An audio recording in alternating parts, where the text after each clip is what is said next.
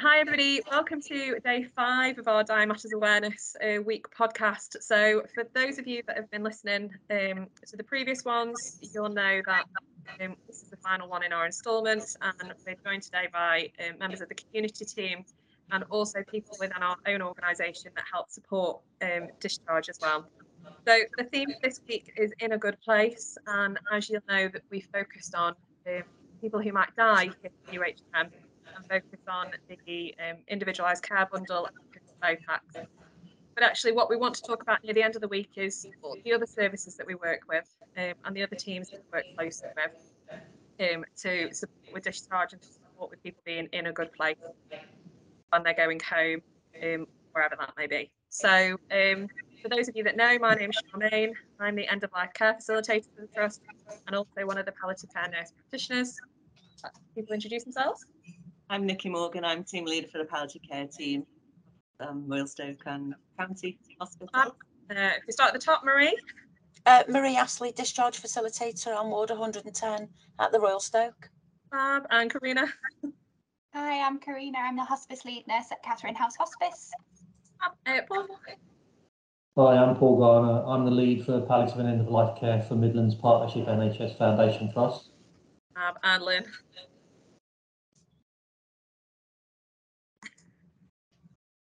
Oh, Lynn. There's always someone who's muted. So sorry. I'm Alright. Lynn Williams. I'm quality nurse uh, and education and patient flow here at the Royal Stoke. Wonderful, fabulous. Well, obviously, we want to thank you for joining us today, and- thank you so much for your time. I know it's um it's busy times at the moment, but um, we're really keen to highlight different teams that we work with. Um, we've been talking to people like Sodexo and um, and APCOA this week. We've been talking to um, various different teams within the hospital. We really wanted to talk to people who we work with who might be external to the hospital and, and highlight these relationships. So I don't know if anybody wants to go first and kind of give people an idea of of what your um what your department does and and what your you know the teams do. I don't know, Paul. I'm looking at you because you're at the bottom of the screen. I don't know if you fancy telling us Yeah. about MPFT and, and what it does and, and how you can help. Yeah, we- we're, we're an integrated trust that supports patients and their families across Staffordshire and, and Shropshire actually and, and other parts of the country.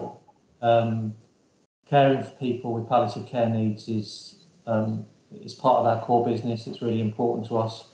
Um, we believe it's everyone's business, um, regardless of people's roles or profession, and everybody has a, a part to play in that. Um, because we're an integrated trust, we offer lots of different services. So we, we, offer community nursing, but, we also offer lots of therapy services, lots of specialist services for people with learning disabilities, mental health problems, children's services, and also um, social care and, so, and social workers. So we've got a really big group of staff that we can influence in terms of that journey. Um, I think that I, I suppose I, I'm here with, with, with two hats on really. Um, I'm here as the lead of, of MPFT's end of life team, um, but I'm also here to represent um, our community nursing workforce and the broader workforce in what they contribute towards um, getting people to the place that they want to be, I guess, and keeping them there in the best possible circumstances. So there's a, there's a risk that I'll, that I'll keep talking for the entire podcast, so I'll stop now. So. No, Carry on, carry on. Absolutely, no, that's really good. I think um, I think it's fab. You like you say, you've got those two hats. So um, you know, there's the end team, but there's also the nursing team. So um, from a kind of uh, keeping people at home point of view, how how does that work? What can what support services can people access? I I think that um, I'll, I'll talk from the end of life service. We, we operate the Palliative Care Coordination Centre, which is a county-wide service. And what, what we do is we we get referrals in from from the community, from all the hospitals and the hospices for people who are moving towards the end of life and they need they need care. It's that simple. And I think that we've got quite a good process in place now. We've improved it significantly over the past few years, and we're really quite speedy now at being able to access care and give it to people. I think there's been a shift over the last sort of two years. I think that um, in the past, most of our business came from the hospitals, but we've seen a significant shift now where we're getting requests not not to get people out of hospital, but to keep them at home. And I think that's that's really important and significant, you know. Um, and that's really that's really that's what motivates us really to do better with it because it makes such a huge difference to people. Um, we do lots of work um, to keep people at home and, and to get them home. Beyond that, um, the coordination centre sort of manages that journey. We've got a team of clinicians who support the broader workforce to make that happen, really. So we've got um, palliative care leads. We've got a relatively small number compared to the patch that we cover, but we use that to try and develop our workforce to best keep people and get people home. Um, and, and that workforce that we work with is community nursing and AHPs and social workers and carers. And I think that it's about us, you know, you can have most highly skilled nurses, um, but if there's only 12 of you and there's thousands of patients, it doesn't go very far. So our ethos very much is about empowering the generalist workforce and getting them to understand how important their role is in it and giving them the skills, but not just the skills, the confidence to actually go out and deliver that care. Because I think it's very easy to teach something in a classroom, but it's very difficult in someone's home, potentially in the middle of the night, in very difficult circumstances where you haven't got the right things to hand to be able to manage that situation successfully. Because I think there's a, under those circumstances, there, there's a, almost a pull towards dialing 999 and getting people into hospital. Yeah. And getting our staff to that place is it's like painting the Forth Bridge, really, because you know we're constantly getting new staff through and developing them Yeah. and trying to get them to that place.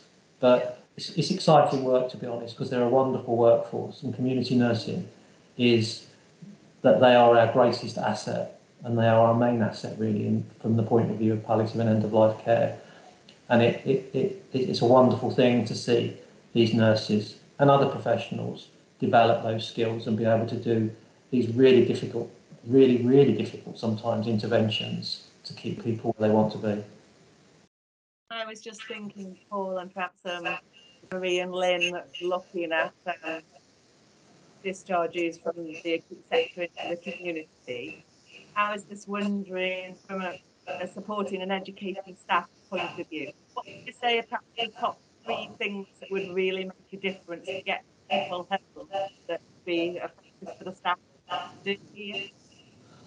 I think that I think I would want the hospital staff to appreciate, and, and, and I, I don't mean this to sound patronising in any way. I've been a hospital nurse, and most of my career has been in hospital. I'm relatively new to the community. I think sometimes people forget that what little we have in someone's home, and the more planning and more things that we can put in place to support them, the better. Really, you know, we haven't got a drug cupboard, we haven't got a doctor who's a couple of corridors away you know, some, some of this stuff is really, really difficult to achieve in someone's home.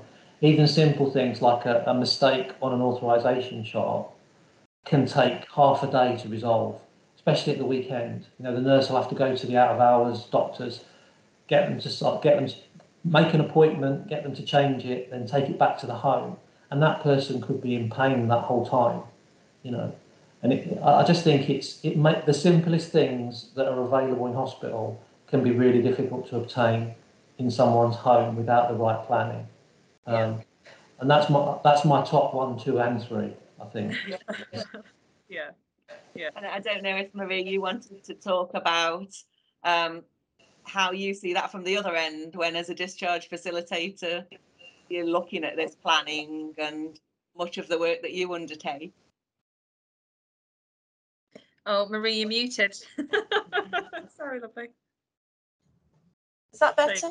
Yes, we see perfect. Okay, sorry about that.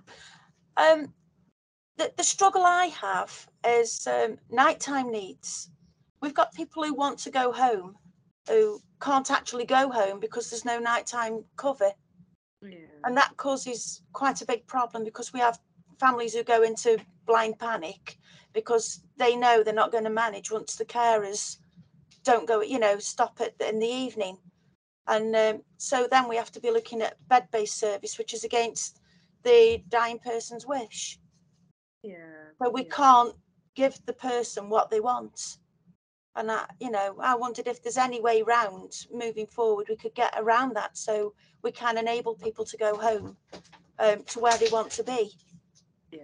I think I think this is something that, um, and I'm sure Paul and Lynn and Karina have all got experience of, and, and something we've we've had for many many years, unfortunately. And I think there is no, there's never going to be an easy fix or an easy an easy thing. I, I think for me, often that then is about um, talking to relatives and talking to patients and setting that expectation of, of what home's going to look like and what to expect before, you know, when we're having those conversations. So when they're coming into hospital, and you know, we always talk about how you know, a discharge starts at admission, you know, and we start having a little think about how your care needs changing now you're in hospital, you know, what's different now you're here with us, you know, what could can't you do now that you could do when you came in? Um, you know, and not just going with that blanket question of where do you want to go when you go home, you know, where do you want to go on discharge? Home, thank you very much, is is a wonderful place to go. Um, but actually, we need to be having those conversations with people that that service doesn't exist, unfortunately, in its in the form that that we like. We can't offer 24-hour care at home, and and it's it's understandably it's it's distressing for people. Um, it's distressing that we can't offer, you know, that service. Will that ever change? Uh, well, that's the million dollar question, I think, and and unfortunately, I think Paul's probably a little bit more um, experienced from a community aspect than we are. But I do think it relies a lot on on bigger service and, and funding and money and stuff that we just don't have access to, unfortunately. And it's not that there isn't services. Um, it's just that when we look at funding that is available, it's not covered um, in that, and often families can support it themselves. Um, but yeah, I'm sure Paul. I don't. You, yeah. yeah I, I, agree with what you said. It's about it's about expectations really, and I think that I think that the, choosing where to die, where you spend the end of life, is is an important is, is one of the most important things. But it, it, as in life, most of the choices that we get, we haven't got free reign to choose whatever we want. Um, I mean, if, if, if I, I mean, if I was being facetious, I could say that my, I would, my preferred place of death is in the Caribbean. But I know that I'm not going to get that because the resources don't exist to put me there, and there's no clinical need for me to be there. So I think that we're always in, we're always balancing these situations off, and I think that every, nearly every person who dies at home, given the opportunity, would probably like to have round the clock care. And if you think about that in terms of the I think I think we I think it's between 1,500 and 2,000 patients that we managed to keep home or get home in the last 12 months. Um, if you imagine trying to provide that level of care for people, even from a practical point of view, you know, it's not just about money, it's about staff. You know, one of the biggest challenges that we have at the moment is not money. We've got we've got money to get people home. It's finding the, the capacity and the staff and the agencies and the providers who can actually do it. So effectively, if you started providing that level of night care for people, you break this, you break an already broken system really. So it's about the practicalities of it, but also I do think uh, uh, another thing is really important. It's about safety, because I think that you know I do think people have got the right to choose if they've got capacity, but also they need to understand the risks involved in that. I've seen I've seen many many people over the years who've chosen to go home, even with night care. And the, the results have been really difficult for them. They've had a really bad experience because, you know, even having one carer 24 hours a day isn't the same as being in hospital. There's only so many things one person can do from a safety point of view. There are huge risks around it as well. So when we're making these decisions, it's about making decisions based on the person's wishes, but also involving the risk to them and the fact that it may lend, lead them to having an absolutely horrendous experience. So I agree with what Charmaine said. It's about sometimes it's about those difficult conversations and helping people to understand what's involved in actually making that decision. Yeah, one of the problems we have though is the, the person who who is actually at the end of their life um, is first of all they're coming to terms with what the tragic news they've been given, and now they would like to go home, and we're sort of telling them you can't because there isn't any service there. And that does have an impact on the patients. Yeah, well, absolutely. Let, let me reframe that slightly. And I think that where we need to be is that those conversations are not being had in hospital, that the person's at home. Because what we should be doing is we shouldn't be identifying people when they're imminently dying. We should be identifying them much earlier and having those conversations months in advance or even longer Because if you start to have those conversations earlier, you can start to put the right things in place. And then when the time comes, they're already at home and you've got a lot of that support already organised and it becomes less difficult to actually make it happen. Yeah, I think part of, part of the problem is the fact is we're, you know, to me, identifying someone who, who's going to die in the next few days and getting them home, that isn't a great success, really. That's a failure. We should have done it earlier and we should have kept up. we don't, unfortunately, it doesn't always work like that on our ward due to the nature of, um, you know, people's wounds and problems they come in with. This is not sometimes I, well, most of the time identified on the ward because uh, I would hope somebody who is uh, dying has already got the ceiling and care in place to prevent them coming into hospital and having, you know, having to go through the system. But when our consultants come in and they can't take somebody to surgery, there's um, sometimes it is you are at the end of, you know, unfortunately you haven't got long to live. So yeah. we don't we don't have the time to have that discussion with patients, and we throw a lot at them in a very short period of time. And I think it comes back to again, uh, Marie. It's that difficult conversation. You know, we we. It always we, is, yes. Uh, it, it's a difficult conversation, and it's and it's a service that we just know that we're not always going to be able to offer and and, no. and be able to support them with, and it's it's difficult. but, yeah the, the complexities and I guess in, in a good place the, the dying matters. Yeah. Um, tagline for, for this week in that for some people it might be a chronic progressive disease. There will have been recognition of advanced care planning and conversations. And that's all really helpful. If other patients that presented with an acute condition, a very rapid decline, and are now suddenly dying. So I can see both view, absolutely. And it just um, highlights the complexities that can be involved. Yes, Karina, from a, a hospice point of view and a um, you know, thinking about we've we've touched this week on advanced care plan and I guess this kind of links in a little, but from a hospital point of view, what you can offer as a service is, is there anything really that you would you know like us to do from a hospital point of view in terms of patients coming home or um, or anything that you know conscious we work quite well together and, and we there are a lot of patients patient beds and community team yeah, so I think I think because we cover we, so we cover Stafford and surround, so it's sort of South Staffordshire really. So working with you, it's more more so with your county patients, but with a little bit of your of your Stoke Stoke patients as well. Um, you know, we work really closely with Paul's team and sort of the uh, district nurses as well to try and keep those patients in their preferred place of care if that is their preferred place of care. Um, but we have sort of a few different teams. So we have sort of like specialist nurses who are able to go out and do sort of psychological support for the both the patient and the family and sort of symptom control. But um, you know, sort of the, some of the things of where the themes of some of these conversations are going as well is sort of our hospice at home teams. Um, but I think it's key to say that each sort of hospice sometimes works very differently in their approach to their hospice at home teams as well. Um, so we're very lucky in our setup for hospice at home that um, we are set up for sort of rapid rapid response and these are it's all run by healthcare assistants and basically if they get a call they can be out within 20 minutes it obviously it, like everything, it, it's all to do with staffing. But the quickest that they've ever been out is picked up the phone is within 20 minutes, which is amazing. Um, and what they do is they can offer sort of a call a day to be able to go in and give somebody a wash. So if you know you're waiting for that package of care, you've gone through all that funding streams of fast track, um, you know that that package of care is going to be in within three days, but actually you need to get them home right this minute.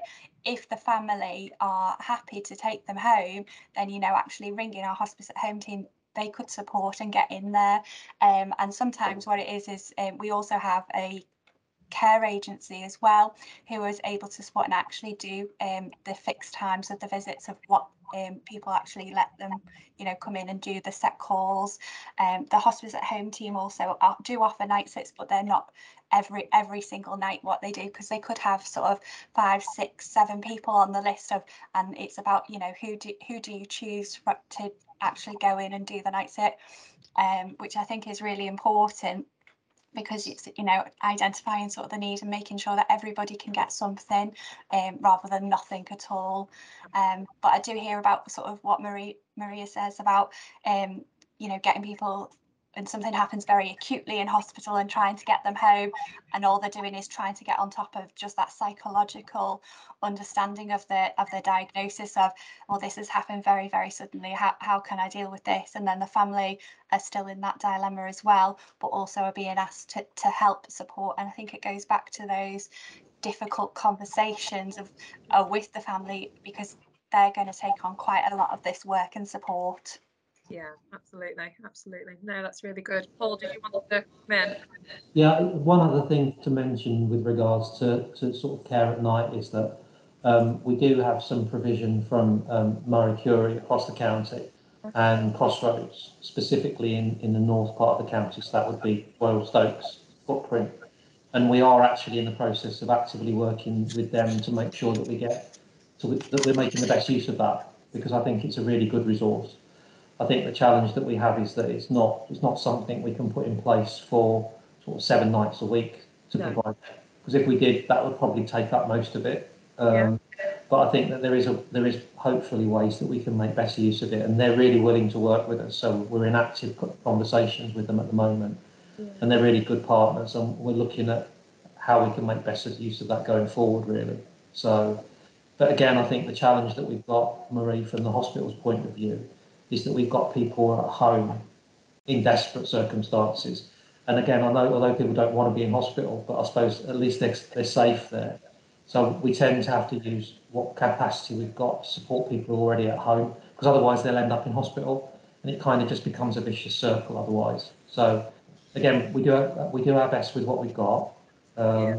and I think that we're always happy to take sort of advice or input into how we can do things better. So I think thank you both. Well, the three of you. I think that's you know it's really useful, and I think it's it's always such a difficult conversation, isn't it? And it's always, and I think like Nikki said, or the patients and, and the relatives and the families that that we support with, they're not straightforward all the all of the time, you know, and we don't have, you know, it, it's not a, a, a simple discharge often, and it's not a simple situation that that's got you know one easy fix for everybody. And I think this reminds me really how complex our patients are and also why we work together um, because of that and because and you know, family members have got extended family members yeah. perhaps haven't got as many commitments um, have perhaps got the skills and the experience and are happy to provide all the care and do so beautifully. Yeah. And for other family members, perhaps they're a lone child who's got other work commitments, other family commitments, and it's much more difficult. So it's exploring all of that as well, And some people we've got got no one, to be honest. Yeah. And yeah, definitely, absolutely. So bringing it slightly back though, obviously, Paul, at the beginning we talked about, um, you know, things we can do in the hospital in terms of that very much being mindful that you know you don't have a you're not a hospital in somebody's house and you don't have those services. Um, Lynn, from a, a discharge point of view as well of, of getting people out, are are there things that you would like you know our staff to be doing or to be thinking about in terms of you know the discharge and stuff to you know, to prompt us really. I know we're doing separate work to on discharge planning, um, and we're doing a lot of work around rapid discharge. But in terms of, you know, key messages such as the authorization chart, such as the talks and stuff, is there anything from your point of view? Um, I did um, um, a few case studies recently. I was asked uh, by Claire McCurdy to do some, and um, what was evident in the case studies on the three patients, because all three died here in the trust without being able to get uh, discharged, but they were linked in with track and triage at the time. So on all three of them, I noticed that um, there was a reduced amount of communication between the wards and track and triage whilst the care was being sourced. So, you know, once the fast track was approved and once it went to Adam, uh, and then it was awaiting for the the care the actual care package. So what happened in those in that period of time was deterioration and changes with the patient because that can happen rapidly can't it? Sometimes unexpectedly. Because obviously fast track patients vary in in um, stability. So some maybe are a bit more stable than others, but then there's always an unexpected deterioration with some of them. So so I would suggest that there's more um, uh, more frequent interaction between the wards and track and triage, so they have more updates about the stability of the patient being able to be moved. Um, obviously, if they have deteriorated and it's advised that they, they shouldn't be moved, um, then the care that's being sourced for that person can actually go to somebody else because there's obviously more than just a few patients trying to get out at the same time, isn't there really as well? So the care can be diverted elsewhere. Um, I think on the whole, I think the wards do really, really well in in getting all the documentation done and everything now and the authorization charts. I haven't there wasn't anything that, that popped up with those case studies that I looked at uh, that there were issues there. I don't know if Marie's um, has come across, mind you, I mean, you don't want to be saying if you've had any feedback from um, patients for, or from families from or, or from MPFT with any Datixes to say if there's been any issues with any of your discharges. But um, I think um, another issue that I found with the case studies was there was one particular patient that had been in eight times in eight months um, and was known to the district nursing team. Um, but there was no respect document, which was a concern because um, the patient had a, quite a significant pressure damage as well, and that's what the patient was dying from. Excuse me. So um, I think there's probably still a lot of work to do in order to try and prevent patients coming in that don't necessarily want to come in because out, out of the three patients, two of them didn't want to come in either. Yeah. So it was, you know, uh, it was awful for them that they actually come into hospital and died here when actually they didn't want to come in in the first place. Yeah. Um, there's a couple of things there, isn't there? Then, so I think there's definitely communication uh, between our, our, you know, our ward teams and our and our other teams within the hospital as well. And I think we, again, the complexity of, of trying to discharge patients home, it, also reminds us that it's not just a, a one singular team that's involved, and there's multiple people. So. Mm-hmm you know, mm. yourselves, there's track and triage, there's the OTs, there's the medical team, there's the nursing staff, there's us if we're involved from a palliative care point of view. So I think there is a lot of people that need to be having conversations for, for just one patient, and that can be quite complex. Mm-hmm. Um, and I think very much like Paul has already said, it's that difficult balance sometimes, isn't it, of people who don't necessarily want to come into hospital, but hospital the, is. The other, yeah, the other issue I've found as well is obviously the doctors um obviously trained to try and save life as much as possible, don't they? You know, and I think sometimes it's they don't they don't want to give up on the patient and it's treatment after treatment after treatment. So hence the respect documents are very important, I think. Um, so that they have the patient's voice and before they become too poorly to actually say what what they want because they go through quite a lot of invasive horrible investigations and um, it's not always wanted. Um, and sometimes just to actually get to that, well, what is causing this person to, to die? You hmm. know, to, for a, a, a specific diagnosis when actually they should be weighing up whether it's it's more about comfort for the patient or or or is it about you know quantity of life really and uh, going through all the treatments and, and tests mm. so um I think the doctors as well um still there's still room for improvement there to sort of have these early conversations with people so mm. that they, they can make more of an informed decision about their their future life so it's all about the life planning isn't it really? And and what they want. And what I found with all three of these patients that come in, um, it was all conversations with the family because the patients were too poorly then or classed as not having capacity to make decisions for themselves. So it was put on the family, but the family are put in a position then because they don't want to say no, don't don't carry on with treatments, etc. It's always something in the middle. So they carry on investigating the patients and then treating them, and then it goes on. So each one of these patients have been in about 30 days. Yeah. And because family don't want to make that decision, you know, I remember when my mum was poorly in intensive care, and somebody said to me, "Would she like to be resuscitated?" And I said, "Well, my mother's got capacity. Ask her. Ask her herself." You know, Yeah. because personally, for me, I'd say, "Yeah," because I want my mum to be here. But you, Yeah, you yeah. know, you, you, you know what I'm saying, don't you? You know, so about reframing those questions, isn't it? It's about you know, and, and not always putting that ownership on. And it's not. Uh, uh, you're absolutely right. It's it's not a. It's a joint decision that we include families within the decision making, but it's not a decision that families are expected to make solely on their own. And, and it's a joint job that we do. I think Paul, you've you've wanted to. Do you want to come in? Yeah, a couple, couple of things. Just a technical point, first of all, in, in that the patients that coming out of um, the hospital generally now are not actually fast tracked. They're actually on our on our, our care pathway. So it's a it's a pre-assessment pathway that gets people out quickly, and then what we do is we do the formal fast track in the community. So Yeah. it, it may sound like a technical point, but it, it, it just to, just to be accurate. So and what that's allowed us to do is it's allowed us to improve the speed of people's discharges. So we're now getting care in place for people the same day or the next day in about 67% of cases. Mm-hmm. So hopefully, because there's not a significant gap between when the, the transfer of care forms are put in and track and triage are just submitting them, hopefully because there isn't too big a gap, then communication doesn't break down too quickly. Yeah. So we are working on that to reduce that, but obviously we have to work with what capacity is in the market. But um, it's a work in progress, but we've definitely made improvements. I think prior to COVID, it took between four and 11 days to source care.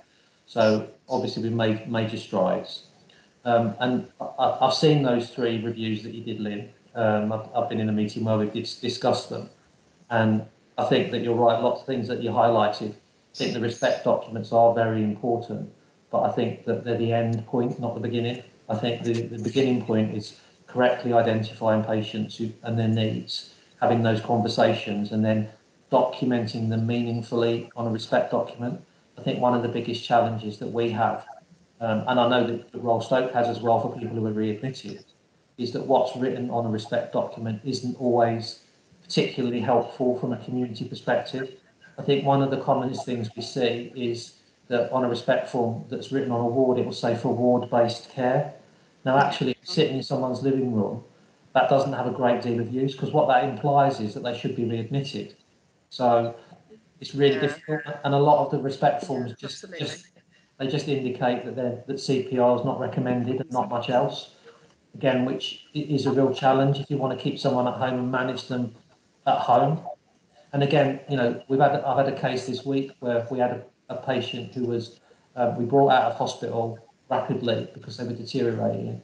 We wrapped care around them um, on the understanding they were coming towards the end of life and family were all signed up to it.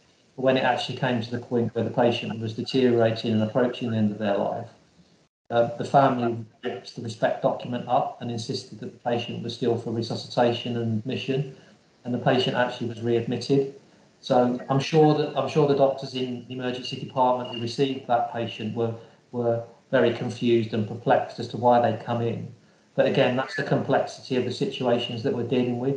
And that patient had had our input, the community nurses' input, and and uh, and Dougie Mac and Douglas Macmillan's input as well at that point, and they still end up bouncing in. So it comes back to that proper conversation with people, making sure they understand what we're talking about, and making sure they're signed up to that decision making. Really. Absolutely. At the end of the day, though, I'm sorry, Charmaine, I should have No, put my hand up. But um, but, you know, the, the respect documents, they're not um like tablets of stone, are they? You can change your mind, can't you? No. Exactly. So we'd understand that if patients came in and they, had a change of heart because it's a scary position to be in, isn't it? Really? And, and I'd, I'd, I'd echo that point and say that what's on a respect document, oh, the R in respect stands for recommendations. They're recommendations that clinicians have to make decisions about. So you're absolutely right. But again, I think, you know, it felt like the clinician wasn't making the decision in those circumstances. It was a family who maybe didn't understand the, the, the decision they'd originally made properly. So but it, it can be very complicated and obviously it's very emotionally fraught at that time and people do panic and make sort of decisions that might not seem wise in hindsight perhaps. Is my hand is my hand raised on the? Yeah, Yeah. cheers. Yeah, Could I could I just make a point, a couple of points? The when the person's already at home, couldn't the GP do the respect form Yes.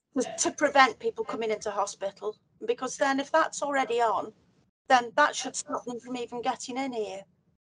So, so there's a couple of uh, there's a couple of points there, and, and Karina's raising her hand, so I'll definitely go to her in a minute. I think there's a couple of things you've said that again on technicality points of view, um, you know, it's a we're in a difficult situation as Paul and, and Lynn have quite rightly pointed out, a very complex patients and absolutely GPs can be involved, you know, and we've actively encouraged what we do do on our discharges. Um, we have an plan um, where we recommend uh, some things for the GP uh, actions, such as putting people on the GSF register, they already have respect for any of the plan? Are they going home with anticipatory medication? And there's an option there for us to ask GPs to be involved. So of course we can ask them and we can uh, we can encourage, but just as Paul has said, dependent on those conversations and dependent on what the patient's wishes are, the respect form doesn't stop people coming into hospital, and that's not what it's designed to do. Um, the respect form is a much bigger piece of work and a, a, much bigger conversation, and and can actually be used for any patient who has a, a life-limiting condition, not just those that are imminently thought to be in last weeks or months of life. So. I think there's a there's a bigger piece of work we need to do around the respect form and, and its uses um, and how it's used more appropriately. And just as Lynn has said, it's a document that can be updated as the patient's condition deteriorates. And we all on this call can have that opportunity then to, you know, to change that with the patient, with the family, and with their wishes. So I think it's not as uh, as simple, unfortunately, as GP involved, and then we stop somebody coming into hospital. And, and ultimately, the doors are always open. we are we are here for the patients no matter what. And if somebody decides they want to come in, then absolutely come on in and, and we will, you know, we'll, we'll, we'll happily support yeah. treat you. And if patients feel that this is their preferred place of care, because sometimes it is, um, yeah. we'd happily treat them as, as we can do and support their families as well. It was just like, said two people didn't want to come in and yeah. they ended up in hospital. So if yeah. the respect form was there with their wishes on it, then they wouldn't have come in. Yeah it's really really difficult i think when you're having these conversations to try mm. and any advanced care planning conversation to predict your future for that exact set of circumstances mm-hmm. it, it's so uncertain that um, as paul said it's a recommendation of prior known wishes um, and it's so difficult to predict exactly what service will be available yeah. who will be with the person at that time yeah. and it's often a 999 call and people have got to make what they think is the best interest decision while they're with the patient at that time, I think, really. I don't know if Karina, Karina go got. Nikki, that's exactly what I was going to say. How did you know? I, I, I, don't mind. I think I think with the respect documentation, I think it's amazing. You know, it gives us a plan of care, and so sort of every person that sort of goes in, and if you know we are in that lovely situation of a um, a person who doesn't have any any symptoms but isn't requiring sort of lots of care and support, then they, that's where sort of the respect documentation comes into its element. Really, it clearly states and people are coping well at home. But I think you know at two o'clock in the morning when there's you know limited staff covering the area, and I have to say that our area is really lucky because we do have district nurses out of hours, whereas a lot of people actually in other areas of the country actually have uh, GPs who have to come out to people's houses and administer PRN medications. Um, so I think we are actually in a really lucky place here. Yeah.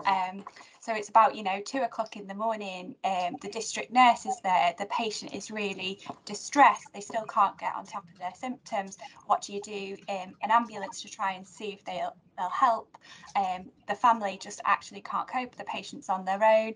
The you know, the patient doesn't want to get go into hospital, it says on the respect, but actually they've changed their mind while they're there. So although it says that on the recommended, actually at that moment in time, they want security and that's the that's where they end up into the hospital is because of the security of what what can be offered in the hospital um, because you know it goes back to when somebody goes home what we have to do is have those very difficult conversations um, about explaining it, giving families an informed choice about this is how it's going to be at home, and being very realistic that you know we we will put as much support in as possible, but actually we don't we don't live with you. Um, yeah. I think is is the key message really. Uh, Paul, anything you wanted to add on? Yeah, I'll, I'll, well, first of all, I'd like to reiterate what Karina said. I'd like to give a shout out to our um, out of hours community nursing service. I think they are amazing. We, we, it's, it's county-wide. We've got three different number of different teams. There's one in the north, um, and most of what they do is palliative care, if I'm honest, and, and, and, and it's done under very, very difficult circumstances. And I think, but I do think that, I mean, again, I, I think I'll go back to my original point. I mean, as a hospital nurse, you know, when I practice in hospital, you know, lots of things seem very black and white and cut and dried when you've got someone in, a comfortable bed surrounded by nurses and healthcares and the decisions seem relatively easy. But actually, when you've got someone at home in the, the conditions that Karina described, when you're not sure, when you haven't got someone to make it support your decision making as a nurse, you know, because at the end of the day, some of these decisions are very serious, have serious repercussions, and we're dealing with people whose conditions aren't predictable. So, you know, the classic ones are people with heart failure, people with COPD, people with dementia who stop eating and drinking, you know, quite often they will look like they're dying and then they'll rally and they'll have another they'll have another spurt of life. Now, what should happen is clearly planning for the time when that does, doesn't happen. But it's really difficult to make that decision sometimes when you're faced with it in someone's in, in, a, in, a, in a hospital bed in someone's living room. Is to differentiate between that and an end of life experience. And sometimes we have to err on the side of caution because we don't want people to die sooner than they would otherwise. You know, when they do when they do die, we want it to be that that we couldn't reasonably do anything to stop that happening. So there's always a balance. It isn't just a simple decision that someone's dying and we should treat them accordingly. You know, when we get we get patients who come to us who are dying that we provide care for, and a, a proportion of them, but a, a significant proportion of them actually get a bit better and they go off they go off the pathway. They, they're no longer fast trackable and they need to have access to other forms of care. And i'm not suggesting they're going to live forever but they're certainly not actively dying anymore. But if we manage them as actively dying in an aggressive way they probably could die so that's what we have to balance off. You know it's about doing the best for people trying to reasonably extend their life but obviously trying to manage them within their wishes Karina, did you want to add to that as well? I think I, I, just wanted to go back to what we said about respect, if I'm honest, um, of what Marie said about um, GPs completing respect forms. It doesn't just have to be um, GPs um, as well. It can be sort of advanced nurse specialists or, you know, we have um, nurse specialists in our community team who can go out and have these discussions with people. And I think like, you know, the thing that Paul first said is it's everybody's responsibility as yeah. well. You know, that was the sort of first thing on this podcast that we talked about is, you know, it's about getting everybody involved and actually the thing about dying matters. Um, and the good thing about it is getting the community to talk, so talking about it with your family as well. Definitely, definitely. Yeah, absolutely. And I think that that's a good thing about Dying Matters Awareness Week and, and what we're doing today, you know, it opens up the conversation and it opens up a dialogue, not just between um, us as professionals, but actually it does it does allow us to talk. It does allow us to to think about these things difficult and and look at different aspects. You know, the the difficulties that we face on on you know there are difficulties in the community as well, and and it allows us to speak together. Well, absolutely opens dialogue between families and patients and you know those loved ones around us as well that you know then we can have these difficult conversations and encourage them. And that you know death and dying isn't a taboo subject and something we should be shying away from. It's something as paul has said everybody is is going to die at some point and this is going to happen to us all and we need to be talking about it and actively encouraging these conversations. Um, marie i'm conscious of the time. Do you want to add something else very quickly um, to, uh... very quickly paul mentioned that uh, in the community sometimes on the respect form it says ward-based care. Mm-hmm. Um, I do experience a lot of the doctors who will come to me and ask me, what do I put on the respect form? Yeah. I'm a band three discharge facility. Yeah. I haven't got a clue. Um, yeah. Can there be some training or a dummy respect form? Um, so there's some guidance for them because it isn't just one or two. This is this happens a lot. Yeah, I think and, um, and that might be why the information is so sparse at the other end, is because they don't really know what they're putting on it.